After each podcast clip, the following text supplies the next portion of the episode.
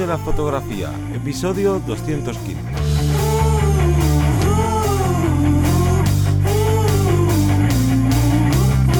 Bienvenido o bienvenida al podcast que te enseña a vivir de tu pasión, es decir, vivir de la fotografía, donde semana tras semana te traemos todo lo relacionado con el mundo fotográfico como negocio, ya sea esa parte de marketing, de búsqueda de clientes, de cuánto cobrar, de posicionamiento online y bueno, un largo etcétera. Me voy a presentar, yo soy Johnny Gómez y bueno, esta vez no está aquí Teseo Ruiz, y es que este programa va a ser, un, este episodio va a ser un poco diferente, ya que al final pues entre las sesiones de uno, de otro y el día a día, pues esta semana nos ha sido imposible juntarnos, así que esta semana me toca hacer el episodio a mí y la próxima semana le tocará a Teseo. Y bueno, el episodio que te traigo es uno sobre noticias dentro del ámbito de la fotografía que han sucedido a lo largo de este mes y que me parecen cuanto mínimo curiosas y algunas un poco locas, y que bueno, al final nos describen un poco cómo está en algunos ámbitos el panorama fotográfico. Pero antes ya sabes que me toca hacer el call to action de este podcast, y lo voy a hacer sobre las consultorías que tenemos de marketing,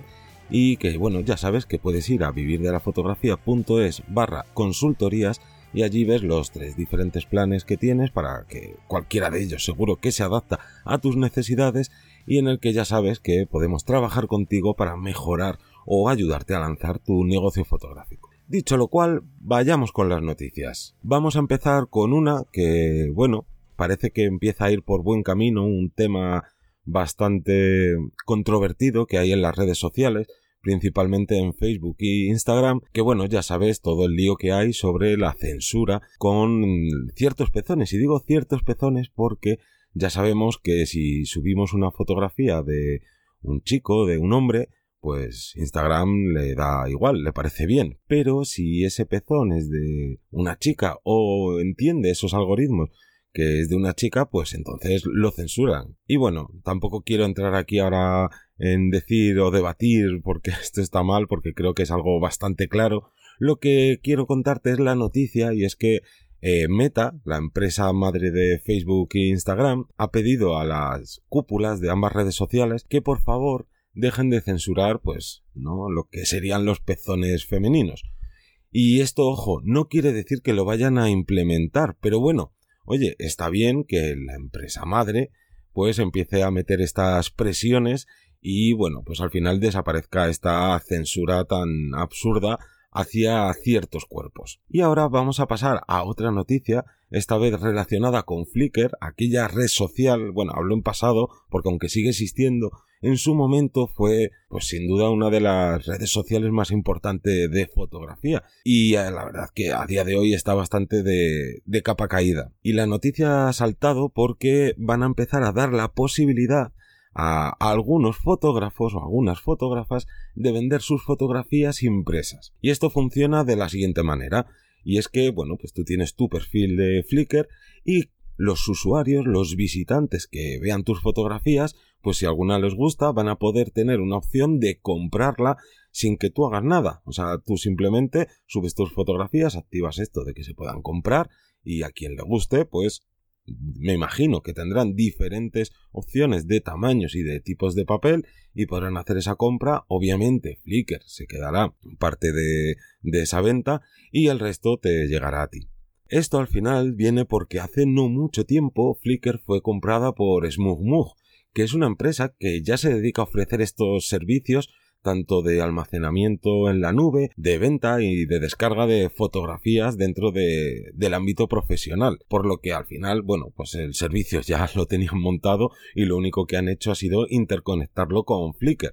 Lo único que pasa es que esto, de momento al menos, solo está permitido para quien cumpla unos requisitos específicos, que bueno, tienes que solicitar, ¿no?, como el poder meterte dentro de, de este plan de vender fotografías impresas, y además tienes que vivir dentro de Estados Unidos. Supongo que al final están haciendo, pues eso, ¿no?, una serie de pruebas a ver qué tal funcionan, y aunque esto es una buena noticia porque bueno, al final tanto para, para usuarios aficionados como para profesionales, pues oye, está bien que te lo permitan, pero creo que esto, bueno, pues que llega un poco tarde, y más ahora que Flickr desde los últimos años pues ha perdido bastante visibilidad, es un mundo, es una red social donde, donde solo hay fotógrafos tanto profesionales como aficionados, por tanto, bueno, algún aficionado va a querer comprar alguna fotografía, incluso algún profesional, pero no creo que sea un, ¿no? algo que tener en cuenta a nivel de, de negocio, y es que, por desgracia, Flickr como que va un poco a rastras, ¿no?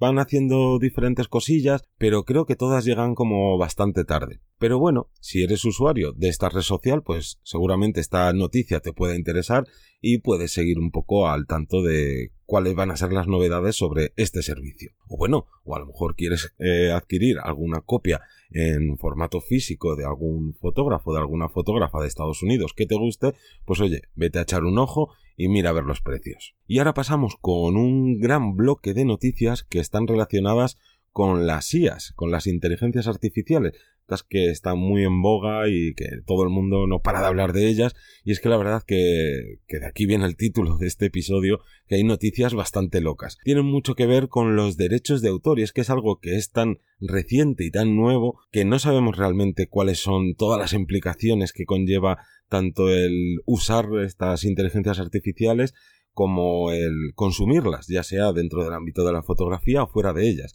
Y es que, bueno, yo tengo una amiga que es abogada y que está, su bufete está especializado en todo esto, todos estos temas de derechos de autor, y justo ahora están trabajando en las implicaciones que tienen a nivel legal, porque ya no solo de derechos de autor, sino de otros derechos y obligaciones legales que a mí por lo menos se me escapan. Así que voy a intentar, eh, a ver si se, se quiere venir un día al podcast y nos cuenta un poquito de todos estos temas. Pero bueno, vamos con las noticias relacionadas con las inteligencias artificiales, y la primera vamos con una que justo habla de derechos de autor. Y es que la Oficina de Derechos de Autor sentenció hace creo que ya un año que una imagen creada por una inteligencia artificial no puede tener estos derechos de autor. Y la noticia, que claro, esta noticia es pasada, pero ahora ha vuelto a la palestra, y es que el creador de una de estas inteligencias artificiales ha llevado al Tribunal Superior su caso porque quiere conseguir que, bueno, pues que las imágenes eh, generadas por I As sí que puedan tener derechos de autor.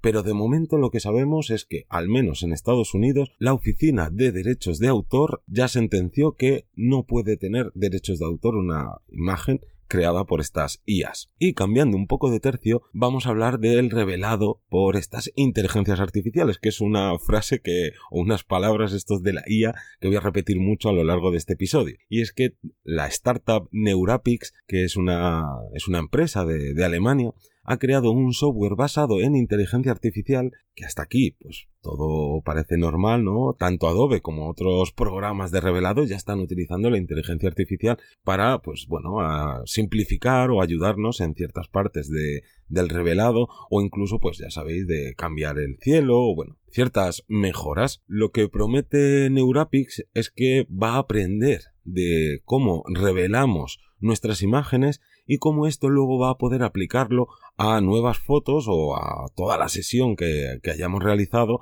de una manera como súper rápida. Es más, prometen revelar seiscientas fotos por minuto. Oye, pues si esto funciona bien, claro, a los fotógrafos y las fotógrafas nos puede venir muy bien, ya que, oye, el tiempo que nos quitemos de postproducción, pues al final es más dinero que ganamos por cada trabajo. Pero bueno, esto ya sabemos que es una startup, están trabajando en ello, habrá que ver cómo evoluciona, ver si realmente esa, ¿no? ese revelado por inteligencia artificial realmente lo que hace es eh, copiar lo que nosotros haríamos. Y bueno, pues puede ser interesante. Y una cosa que aseguran, ya que al final con todo esto siempre hay mucho miedo, es que eh, no van a hacer nada con nuestras fotos, es decir, no las van a utilizar para eh, otras agencias o otras empresas que generan I As, bueno, que generan imágenes mediante estas inteligencias artificiales, sino que eh, utilizarán toda esa inteligencia artificial simplemente para aprender de nosotros, que ahí también, bueno, habría que leer la letra pequeña cuando,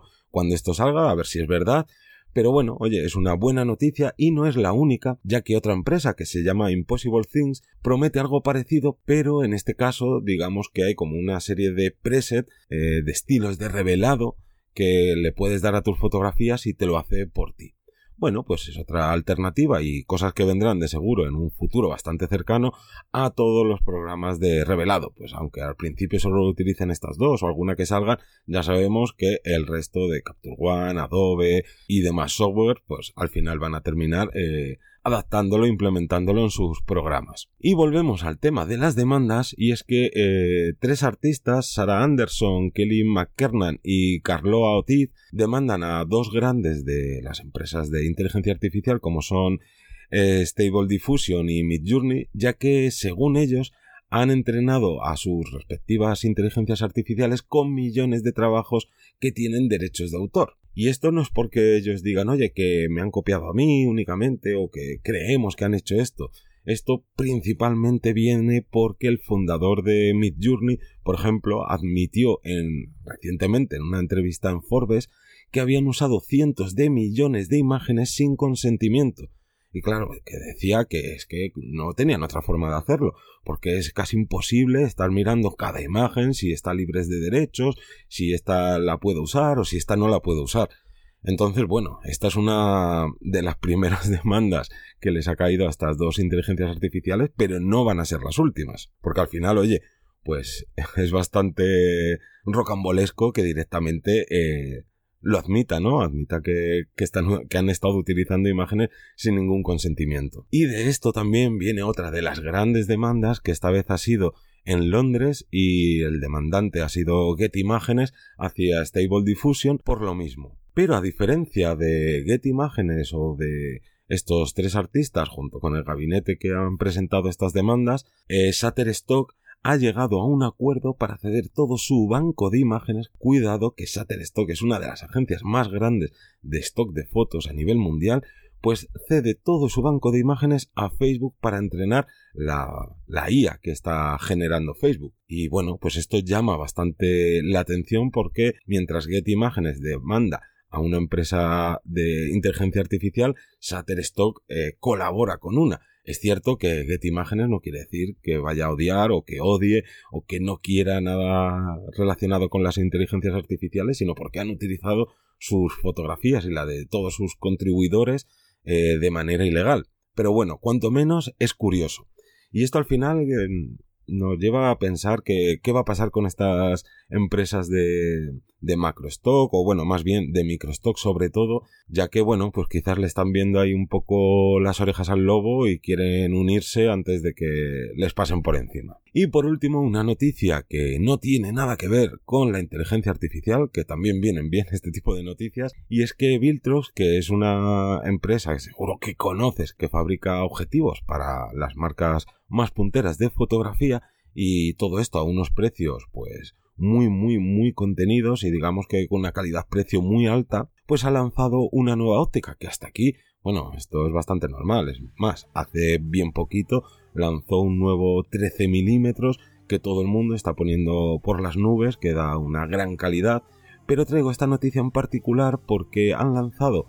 un setenta y cinco milímetros efe uno punto dos, que hasta aquí, bueno, pues otra óptica más que se suma a su parque de, de objetivos. Pero la clave aquí es que es su primera óptica denominada Pro. Con esto prometen mejor construcción y un mayor rendimiento, junto a algo que a mí me parece muy importante, que es el sellado ante, bueno, pues las inclemencias meteorológicas. Obviamente, este, esta etiqueta de Pro y este salto de calidad pues también implica algo malo, que es el doble de costo. Pero ojo, pero ojo, que el precio aumente el doble no quiere decir que esto sea malísimo o que de repente se convierta en un objetivo caro, ya que eh, sigue siendo muy barato y sigue teniendo una gran calidad-precio. Más o menos va a rondar eh, unos quinientos euros. O sea, que tener un setenta y cinco milímetros, ojo, este dentro de la P S C, lo que sería un equivalente a un ciento cinco milímetros efe uno punto dos por unos quinientos euros, pues creo que es un precio muy muy razonable. Y habrá que ir viendo cómo son las primeras imágenes de muestra de, de este objetivo, porque puede estar bastante bien. Y hasta aquí las noticias que me han parecido, al menos a mí, las más relevantes de este mes. Así que me despido, no sin antes agradecer a toda la gente que se suscribe a la Academia, que nos escucháis día a día en todos los podcasts, y que bueno, que nos escuchamos la próxima semana, como siempre, todos los lunes a las siete de la mañana. Un saludo.